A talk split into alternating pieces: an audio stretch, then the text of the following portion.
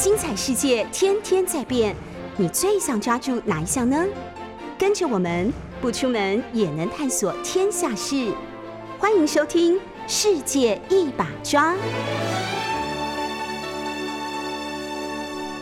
各位早安，我是杨永明。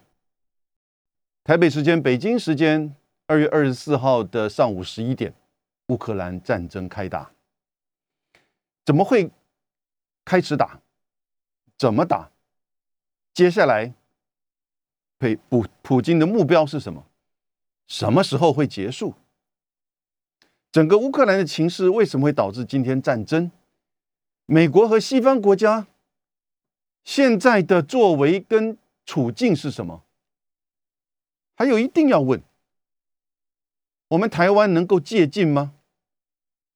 这几个问题，今天希望能跟各位在这里做一些讨论和分析。昨天二月二十四号乌克兰时间早上五点钟，俄罗斯的时间，莫斯科时间是早上六点钟，普丁先做一个演讲。他的演讲、哦、在早上六点钟的时间，各位可以想象、哦、他怎么说呢？他说他要下令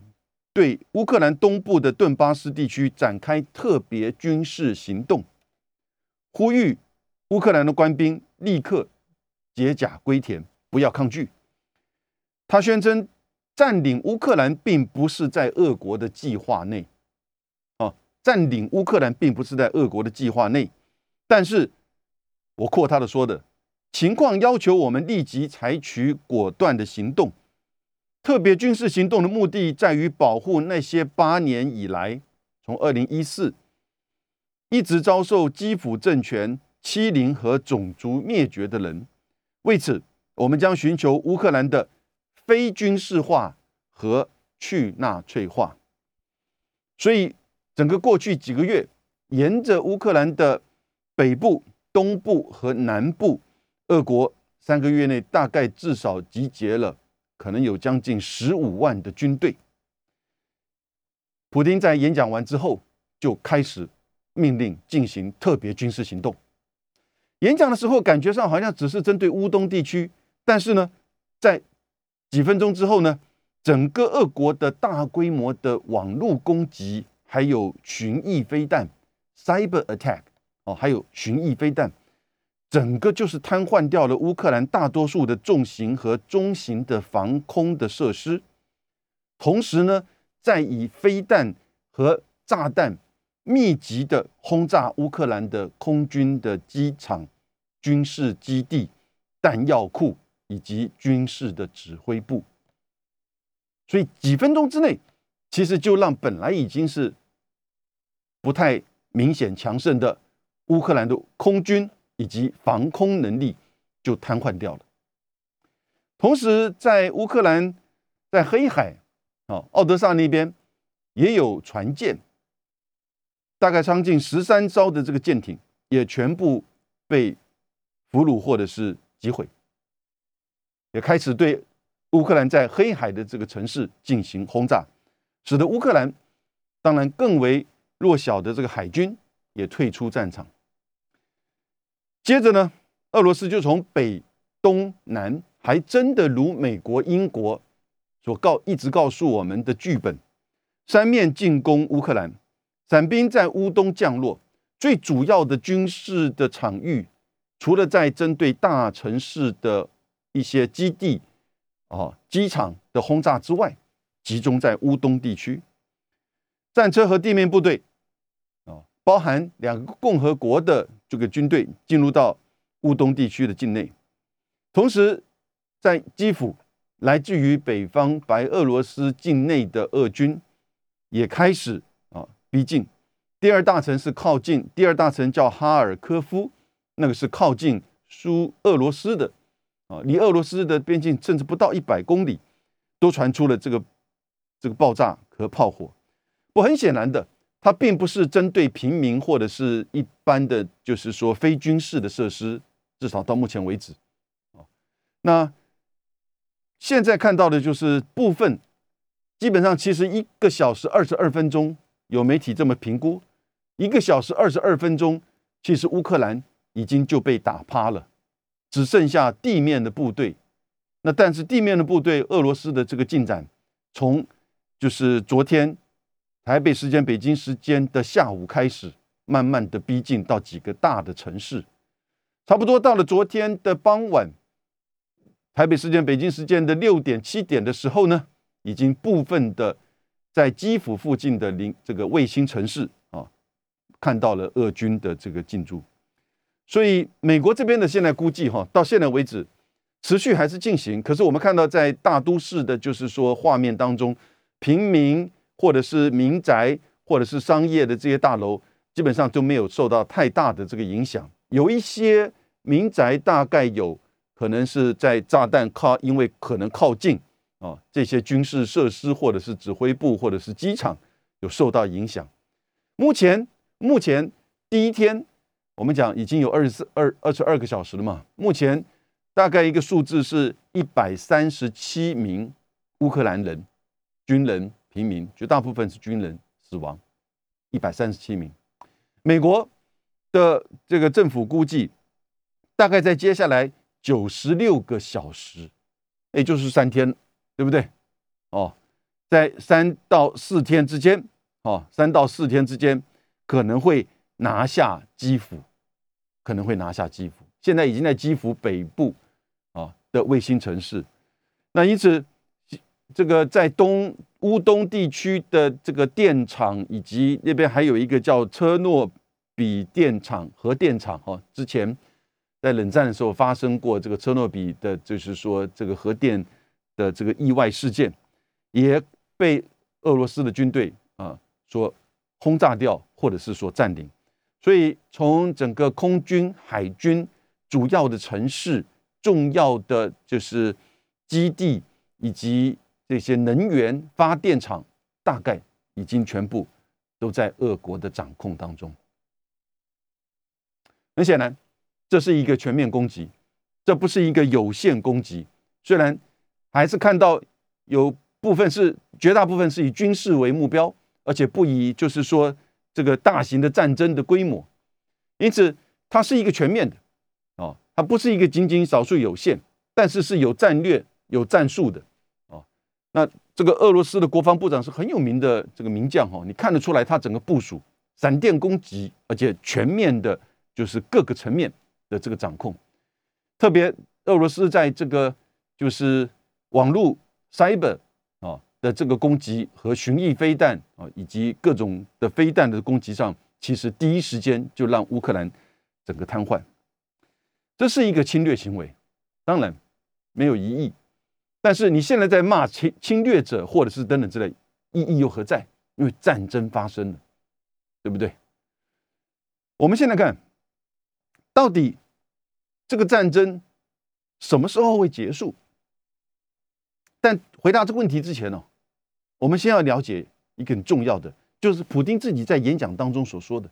他要达成一个除了乌东的占领之外，他要达成对乌克兰的去军事化和反纳粹化，从这里才去分析了解他的目标，他的战略目标是什么，然后呢，才知道这个战争他什么时候会喊停，要满足他的战略目标以及政治目标。在他的演讲当中，他说乌克兰过去这八年来，对于就是基本上是乌东人民、俄罗斯裔、俄罗斯语的人民采取的这种迫害，甚至到种族灭绝。怎么会这么讲呢？种族灭绝好像已经变成一个口头词了哈。他说，种族灭绝的意思其实是在二零一四年二月，当乌克兰发生政变，把当时合法的亚努科维奇总统给赶走之后，整个基辅政府就转向亲俄、亲西方、亲美，然后呢？不到一个礼拜，那个议会就通过把俄罗斯语哦从原来的官方语言给拿掉，那当然就立刻的造成整个乌东地区俄罗斯语、俄罗斯裔的人的反弹，然后呢，以及乌东两省的这种军事的这种抗争，以及克里米亚公投要加入俄罗斯。所以各位要了解，乌克兰哦内部的族群的这种分歧、撕裂、对立，这是他的一个国家人民民族构成的一个重要的，就是说特性也是问题。在乌克兰独立一九九一年之后呢，一直寻求这样子一个冲突，或者是说在总统大选当中，你看到可能就是轮替的啊来当选，但是一直到了二零零四年发生颜色革命，二零零八年欧盟美国主导的欧盟欢迎乌克兰加入北约，更大幅的加码，让亲西方的乌克兰人决定要跟俄罗斯这个切割。那当然呢，也对整个乌克兰境内的俄罗斯裔讲俄罗斯语的人。哦、采取比较强势的这个动作，所以二零一九年当泽伦斯基上来的时候，后来发生二零一四年的这种革命，然后呢，二零一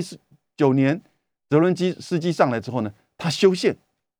他把加入北约放入到乌克兰的宪法里面。同时，川普时期做总统的时候啊，在乌克兰上面还懂得平衡，懂得节制，他知道。普丁想要乌克兰，或至少想要乌克兰避免成为美国口袋中的国家，因此呢，他懂得节制。拜登上来，民主党恨普丁，因为普丁在二零一六年介入美国大选，帮助川普这个当选。拜登据说是最了解乌克兰的人，他在做奥巴马的副总统的八年，他去过乌克兰六次。其中一次还是二零一七年，他要下台前的几天，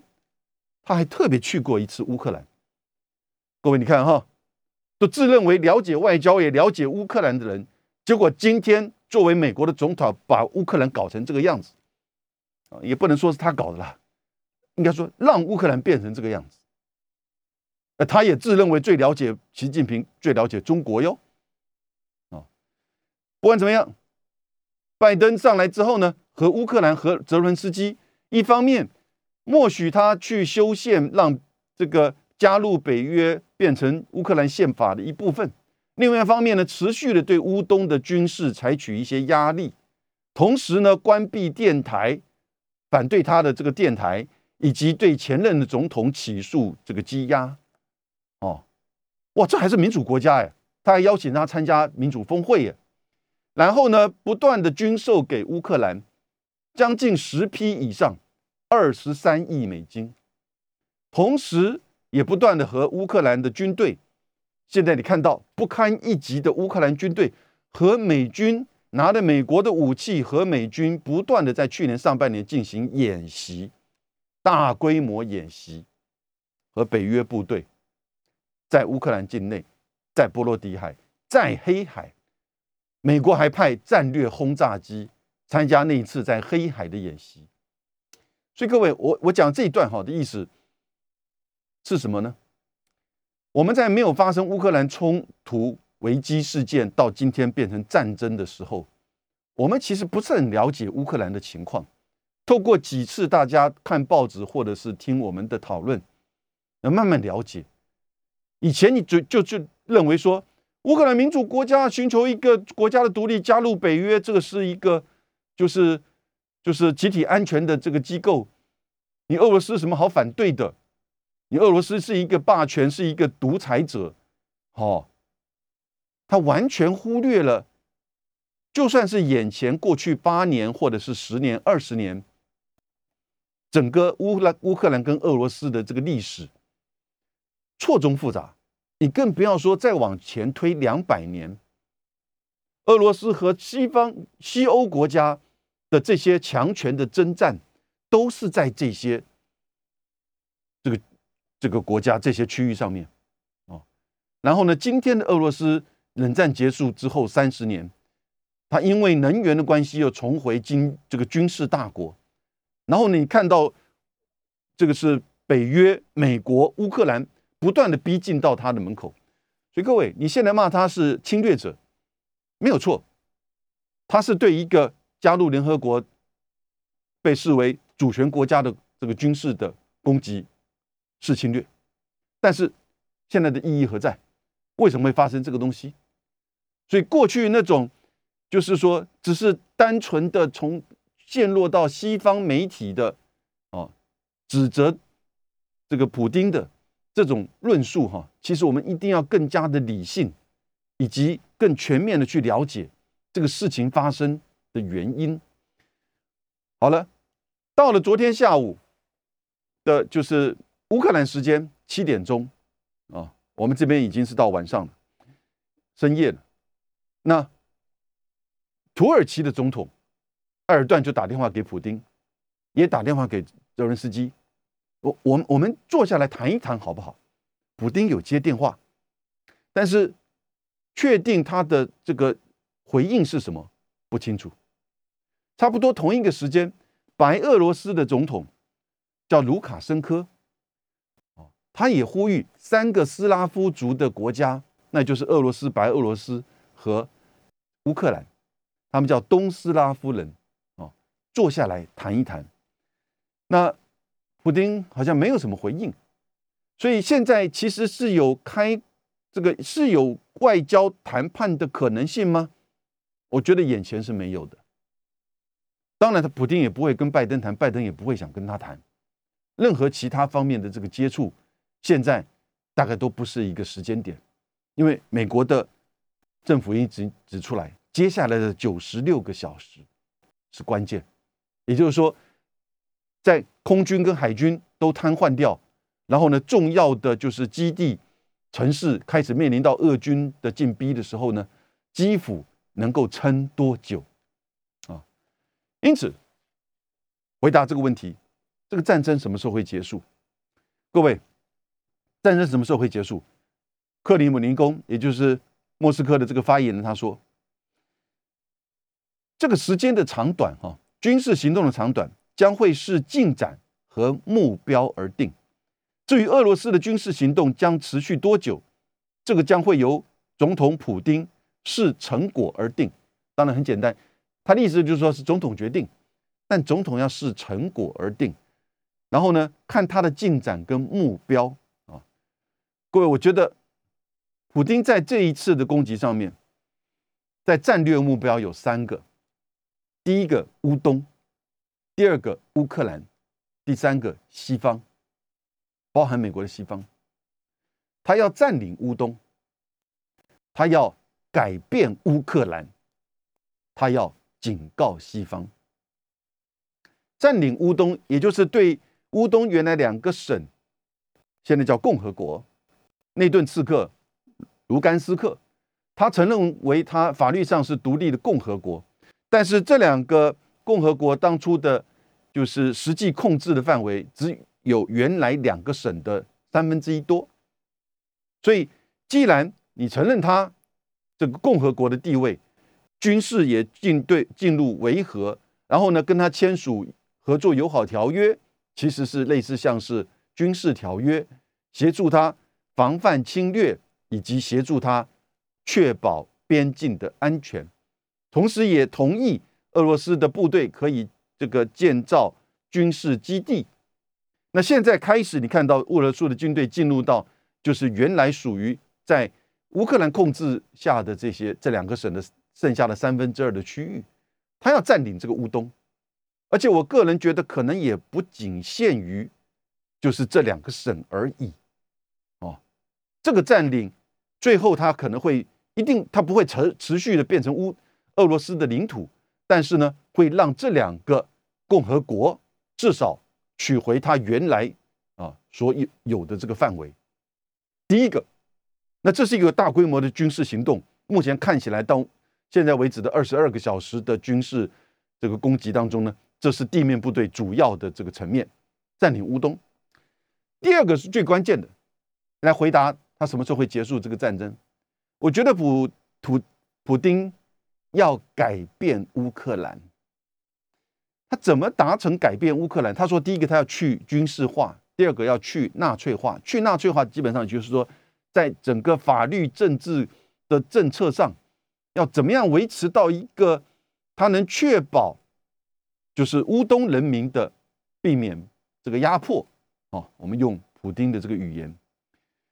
改变乌克兰，改变乌克兰有三种层面，一个是军事的，一个是政治的，一个是宪法的，那就法律架构的。军事上改变乌克兰可以用整个占领，或者是惩罚、哦、或者是呢像目前所做到的瘫痪。在军事上他已经做到瘫痪，然后呢已经达成惩罚，可是他要不要占领？目前我觉得看起来他不是要占领乌克兰。在他昨天自己的发言当中，演讲当中，他也说不是以占领乌克兰为计划。所以如果我们相信普丁所说的他不是以占领乌克兰为计划的话，目前看起来这军事的活动跟这个推动的这个方向也不是以全面占领乌克兰为目标、哦、所以这也显现出到目前为止为什么许多乌克兰虽然在逃难，虽然在紧张慌张的，可是呢大致的秩序生活还算是稳，这个正常的、哦、所以你看到大家还是排队的在进入到超级市场要去买东西。当然呢现在是战争情势嘛，要去买东西啊，储备家里的这个生活所需，可是还是在进行排队，也就不是那种好像已经炮火这个连天，没有看到在民间的这样子。所以也就是说普丁他的目标目前正如他所言、啊、至少到目前不是以全面占领乌克兰为目标，军事上那因此他已经达成瘫痪了。那接下来呢他的军事目标当然是要为他的接下来的政治目标而达成这个制造有利的空间。乌克兰战争什么时候结束？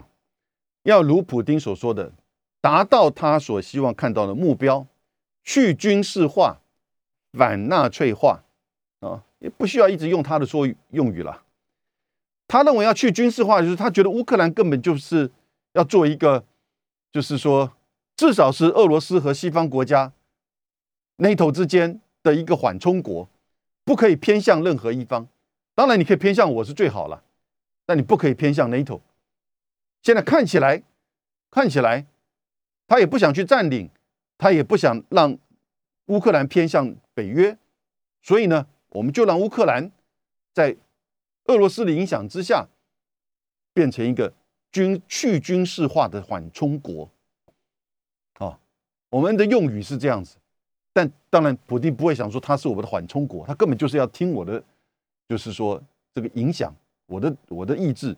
可是呢他不是要去用军事占领，现在看起来他不是用全面占领的方式在进行的军事行动。不过接下来的就这个几个小几天哈的这个发展还要再看有没有可能发展成全面的占领呢？那现在任何可能性都不能排除，只是以现在看起来哦，就是说他是已经达成瘫痪了，然后现在已经达成惩罚了。那现在呢进逼就是基辅跟主几个主要的都市呢是要达成政治上什么东西呢？改变乌克兰，改变乌克兰，改变乌克兰。军事我刚刚谈过，改变乌克兰政治那当然就看是直接的投降，还是说透过外交的方式谈判。所以我刚刚提到土耳其的总统埃尔段已经开始提供、啊、一个可能性，由土耳其、乌克兰和俄罗斯。但我个人觉得普丁不一定会接受、啊、你土耳其什么时候在这个议题上突然变成一个重要的角色、啊、对不对？当然对普丁而言，土耳其所代表的鄂图曼、啊、突厥基本上其实也是历史上俄罗斯一直以为这个安全威胁的这个重要敌国、啊、所以当然他们彼此之间过去在中东上面也不见得是一致的、哦、可是呢毕竟这是这个土耳其埃尔段跟西方国家在很多的这个层面上比较了解这个区域的。白俄罗斯的总统卢卡申科也这样子说了，卢卡申科当然他是这个俄罗斯的这个就是驻白俄罗斯的代表者嘛 ，OK， 但是也没有错，东斯拉夫人是这三个国家哦，历史上一直一直都是如此。所以，如果这样的一个平台或直接这个乌克兰啊，泽伦斯基某种程度在政治上接受了普丁这边的要求啊，现在这个要求我们还没有看到台面上呈现出来。第一个，我觉得啊，要承诺不加入北约；第二个啊，承诺减少甚至不与西方国家做军事上任何的演习或者是军售啊，甚至联结。第三个呢，在宪法上要把加入北约要修宪，要拿掉。第四个，要法律上确保乌东地区的人民在政治、社会跟经济上的平等地位。第五个，要接受乌东两省的独立、哦、自主。你觉得够不够？但是你觉得泽连斯基吞得下去吗？乌克兰吞得下去吗？各位，如果今天还是没有发生战争的场景的话，当然没有任何一个可能他都吞不下去。可是现在已经兵临城下，甚至会占领基辅的时候呢，到那个时候就只是投降了，到那个时候就只能全部接受了。所以现在泽连斯基的空间也时间也不多了。不要期待任何外国的援这个军事援助，因为在第一时间，普丁就讲，任何给予乌克兰的援助就是对乌俄罗斯的侵犯，就是对于俄罗斯的干涉。那在黑海啊、呃，在波罗的海呃，在地中海，美国有一艘航空母舰“杜鲁门号”啊、呃，在地中海也没有任何的，就是说改变它的航程航向黑海或者是任何的这个变动。可是呢，同时俄罗斯的三艘军舰却在地中海、哦、在雷达的范围之内，其实在监控的这个杜鲁门号。美国当然从第一时间，从去年六月他说他就不会派兵进入乌克兰，现在发生战争他更不会派兵。美国的国白宫发言人沙奇昨天还很这个这个大拉拉的说，依据民调，百分之二十六的美国人希望美国在乌克兰这一次的事件当中扮演重要角色。他说只有百分之二十六，所以不是我们美国人啊的期盼，名义上没有这样要求我们要去支持我们不不派兵的，不要军事介入的，而百分之二十六扮演重要角色。其实也不一定是要你去派兵介入、哦、现在美国大概都是靠民意、靠民调来做这个做做外交了哈。因此，我刚刚讲的那五个条件，是不是乌克兰泽连斯基能够接受？是不是全部都是全部达成，普丁才会接受说军事退退兵或者是战争结束呢？还是说？战争可能僵持的、冻结的军队留在乌克兰一段时间、哦、我觉得撤军并不是这么快，但继续扩大的军事行动真的要看接下来乌克兰泽连斯基这里的反应、哦、以及在基辅的军事行动的这个进展。这个世界几乎只有继续看着，然后继续喊着就是说经济制裁、啊、可是到现在为止，连 S W I F T 也就是银行的清算的，美国都动不了，美国也不敢动。所以改变乌克兰，至于警告西方，我觉得他的目的已经达成了。因此他普丁的战略目标占领乌东，占领乌东可能接下来几天就会达成他的这个战略目标，那是个军事性的，协助这两个共和国完整的掌控他的这个领土、呃、承认他的独立，继续驻驻军，也许会扩大这个范围驻军的层面。第二个，改变乌克兰，这就最重要的了。军事上、呃、去军事化，至少目前的瘫痪跟就是说惩戒的这个战争已经部分达成，可是这个必须要让它这个长久化、制度化，那这个怎么做得到？那就必须要靠政治上的，就是说这个处理。那因此，改变乌克兰啊、哦、军事、政治以及内政啊、哦，还有法律这几个层面，看起来这还是会一段时间。我不觉得九十六个小时就会结束啊、哦，也许九个九十六个小时会看到在基辅啊围城的这个进展。可是呢，九十六个小时之后呢，可能还是会持续在继续的军事的小部分的动这个动作，然后呢，扩大对于主要城市跟这些呃这个能源啊、哦、机场交通的这个控制，所以全面的控制一定是接下来的目标哦。但是呢，要达成政治上的目标，那是什么时候？如果一直拖延的，那就几乎接近占领式的这种这个军事行动了、啊、会不会一直这个样子、啊、那当然也取决于西方持续的这个反应。不过各位，我们现在就来看美国跟西方了。美国从三个月之前就高喊高喊了战争，显然他的情报能力、啊、对于俄罗斯的这个军事的这个了解很深入，当然也可能是普丁刻意释放给他的，因为完全照这个英国强生首相在这个上个礼拜提出来的这个北中南三边、哦、当然也就是如此了，也大概就是这个方向、哦、全面的这个进攻。但是当你大喊全面进攻的时候，你继续的提供给乌克兰军备，你继续的高喊说要全面的制经济制裁俄罗斯之外，你如果真的如你高喊战争一定会发生，你相信战争一定会发生，那你有没有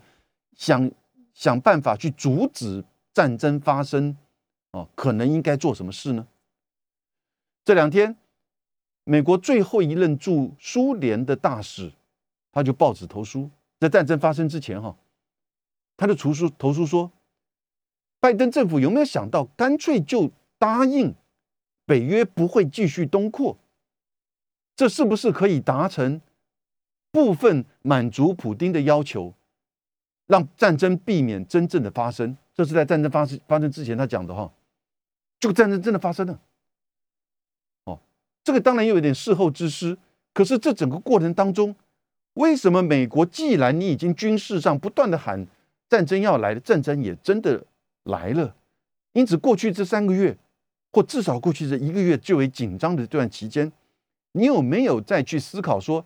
你就答应说我们北约冻止冻结这个新成员嘛，十年。可是呢，在十二月底，去年十二月底，普丁其实是一步一步哦，他并你说他的战争是突袭是没错，可是各位那个进攻计划图啊，老早都被西方的揭露的清清楚楚了，对不对？我就很怀疑乌克兰的军队，人家都。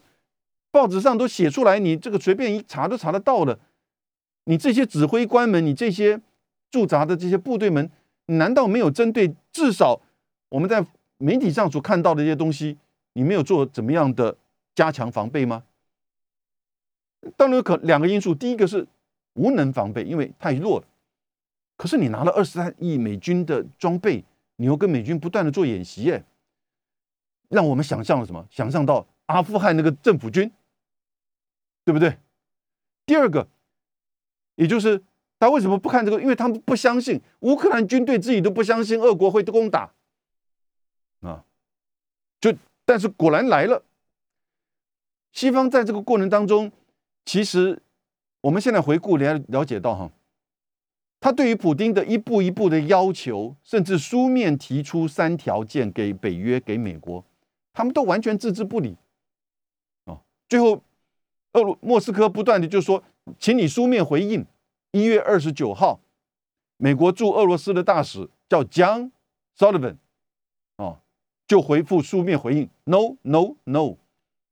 不能加入北约，不能够做驻军，不能做大规模的演靠近边境的演习。No, No, No， 就回复给普丁了。那普丁接到就很清楚了，那你把我再进一步的逼向战争的边缘。你一天到晚喊我要再发生战争。就如你所愿吧。乌克兰战争让我们对于西方的秩序开始产生质疑，让我们对于美国的地位的信任开始松动。这不是乌克兰造成，也不是阿富汗造成，这是美国自己拜登总统他的战略上的错误，他的外交上的无能，以及过分他国内政策考量那种自私。那当然他所做的一切的制裁也都是无力的，避战怕战，失去威信，这也是可以理解的。霸权做到现在其实也开始慢慢的受到了挑战，自己本身血管末梢也当然不如以前，失去了绝对的主导，也失去了威信，开始进行到衰退期。整个从阿富汗到乌克兰战争，我觉得就代表着美国所主导，美国和西方国家所主导的国际秩序开始在瓦解当中。这个西方国家自己把它叫做自由国际秩序，也就是是以意识形态、自由主义、民主理念为核心，以美国，特别是中间有盎格鲁撒克逊、西方文明、经济制、经济的这个公平、哦、以及国家安全这几个为主轴，而且越来越以内向议题、内向内政、经济民意为主导的这一些层面作为国际秩序的所谓这个规则的呃为基础的规则啊，这些东西你看到在许多的层面开始受到挑战，而这个挑战不是只是来自于俄罗斯在乌克兰的战争，或者是塔利班重新掌控阿富汗，让美国灰头土脸的撤军，或者是中国的经济军事的崛起，逼使的美国展出印太战略、哦、予以压制跟制衡。你看它是全面性的，越来越多的这些非美国盟邦国家开始慢慢的很清楚知道，在今天的这个这个世界当中可能应该要如何自处。你要我去开民主峰会无伤大雅，我当然去，一百四十多个国家。你要我在军事上怎么样，那在亚洲国家，你现在很简单看到的，就东南亚国家就不跟你同行了，因为你连在乌克兰，你都采取这样的战略。乌克兰是哪一个西方国家的核心战略区域？没有，乌克兰不是美国的核心战略哦，乌克兰甚至不是英国、法国、德国的，因为跟德国中间还隔一个波兰嘛。乌克兰却是俄罗斯的核心战略所在，所以对你自己不是重要意义、战略意涵的这个区域，但是你不断的用外交、军事演习、军售，然后呢，北约东扩，再进逼到一个还是过去跟你冷战对峙，现在还是军事核武大国的俄罗斯，逼到他的这个安全警戒的线，他使得他，就普丁而言，这个情势他使得他他自己讲不得不反应了。所以这整个大的这个战略哈，你你不要再告诉我说，哎，这个普丁是这个独裁者，他是侵略者，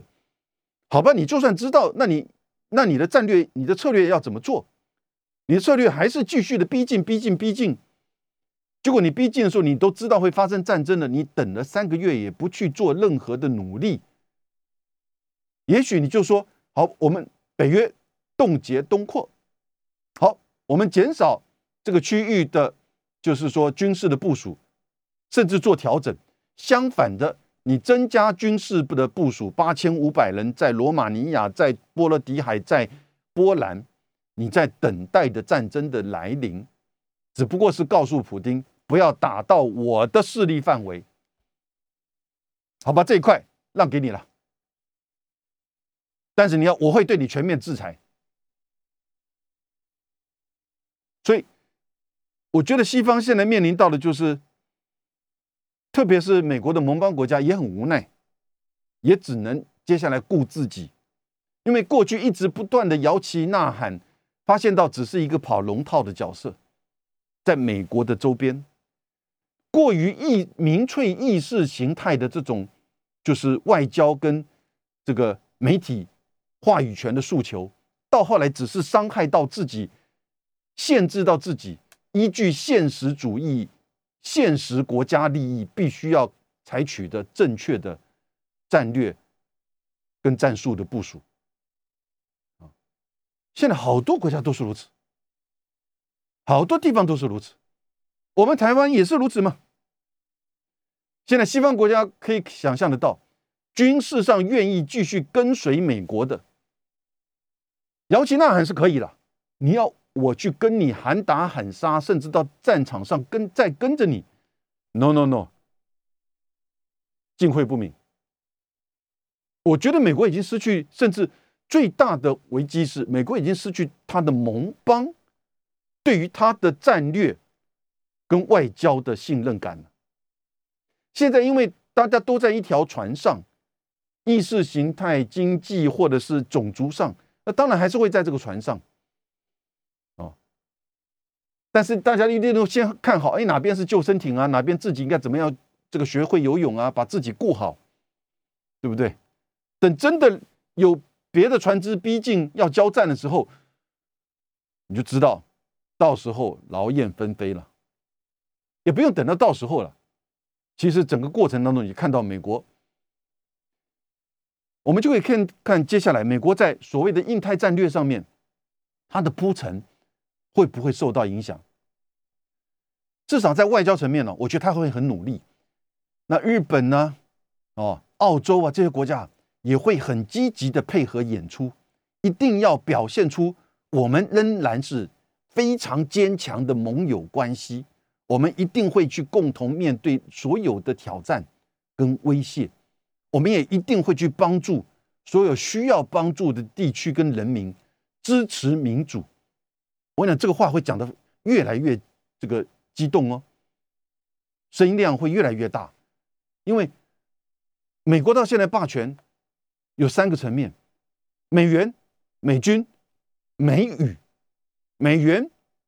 金融霸权，美军军事霸权，这个都没有问题，这在可见的未来它还是主导。所以不要误会美国的霸权会这个立刻的衰败，不会，不要误会。但在美语代表什么意思？也就是话语权、意识形态、啊、以及国际议题的设定和论述，这个层面一直都是西方，甚至应该讲都是美国、英国、英语杨克鲁萨克逊的这个主导。可是你看到不断的他们的主导建构了许多美妙美好的这些就是说象牙塔，可是不断就受到了挤压，因为他把这个象牙塔，他把这个东西、哦、去框架别人。你框架别人的时候，二零零八年你要乌克兰跟乔治亚加入北约，你还通过决议，在罗马尼亚的首都布加勒斯特的决议，使得那个时候乔治亚还真以天真的以为说美国的保护伞来了，结果二四月八号通过决议，八月乔治亚就攻打那个南奥塞梯亚，普丁马上军事惩戒。你美国在那个时候整个对乔治亚的这个作为，你是在鼓励他呢，还是你在劝阻他？然后当然你也没有任何的这个协助。对今天的乌克兰也是啊，从二零零八一直到现在，你看到他不断的就是给予他的支持，我们自己的民主。讲句实话，泽伦斯基还算是民主的这个人士吗？但是你不断的说我是民主，你要对抗侵略，要对抗这个任何的这种威胁、哦、给你军事，然后提供你经济上的援助， blah blah blah。 结果真的来了之后呢，哇，马上划清界限。乌克兰真的是天真的认为美国的军事来了，保护我们了、哦、所以呢宪法以这个路线也就更严格的采取把整个俄语要排除掉、哦、因此这些啊，其实你看到的发展，你我现在都看到了，普丁当然感受更深刻，不是在帮他做辩解，而是我们要了解他的这个决策，战争的决策的缘由是怎么来的。然后呢，我们怎么在台湾避免这种重蹈覆辙？今天时间不够，我们谈台湾的部分并不多，但是各位，乌克兰跟台湾当然要借鉴，你不要受到现在有一些人的认知战啊，乌克兰跟台湾不一样，我们不一样，我们不一样啊，美国一定会来出兵的，卖惊了。各位，我们下个礼拜一定找时间跟各位谈，在乌克兰事件当中，我们台湾两岸怎么借鉴而避免发生战争，这个是今天在台湾哦，我们看到乌克兰必须要深刻警戒的地方。周末愉快，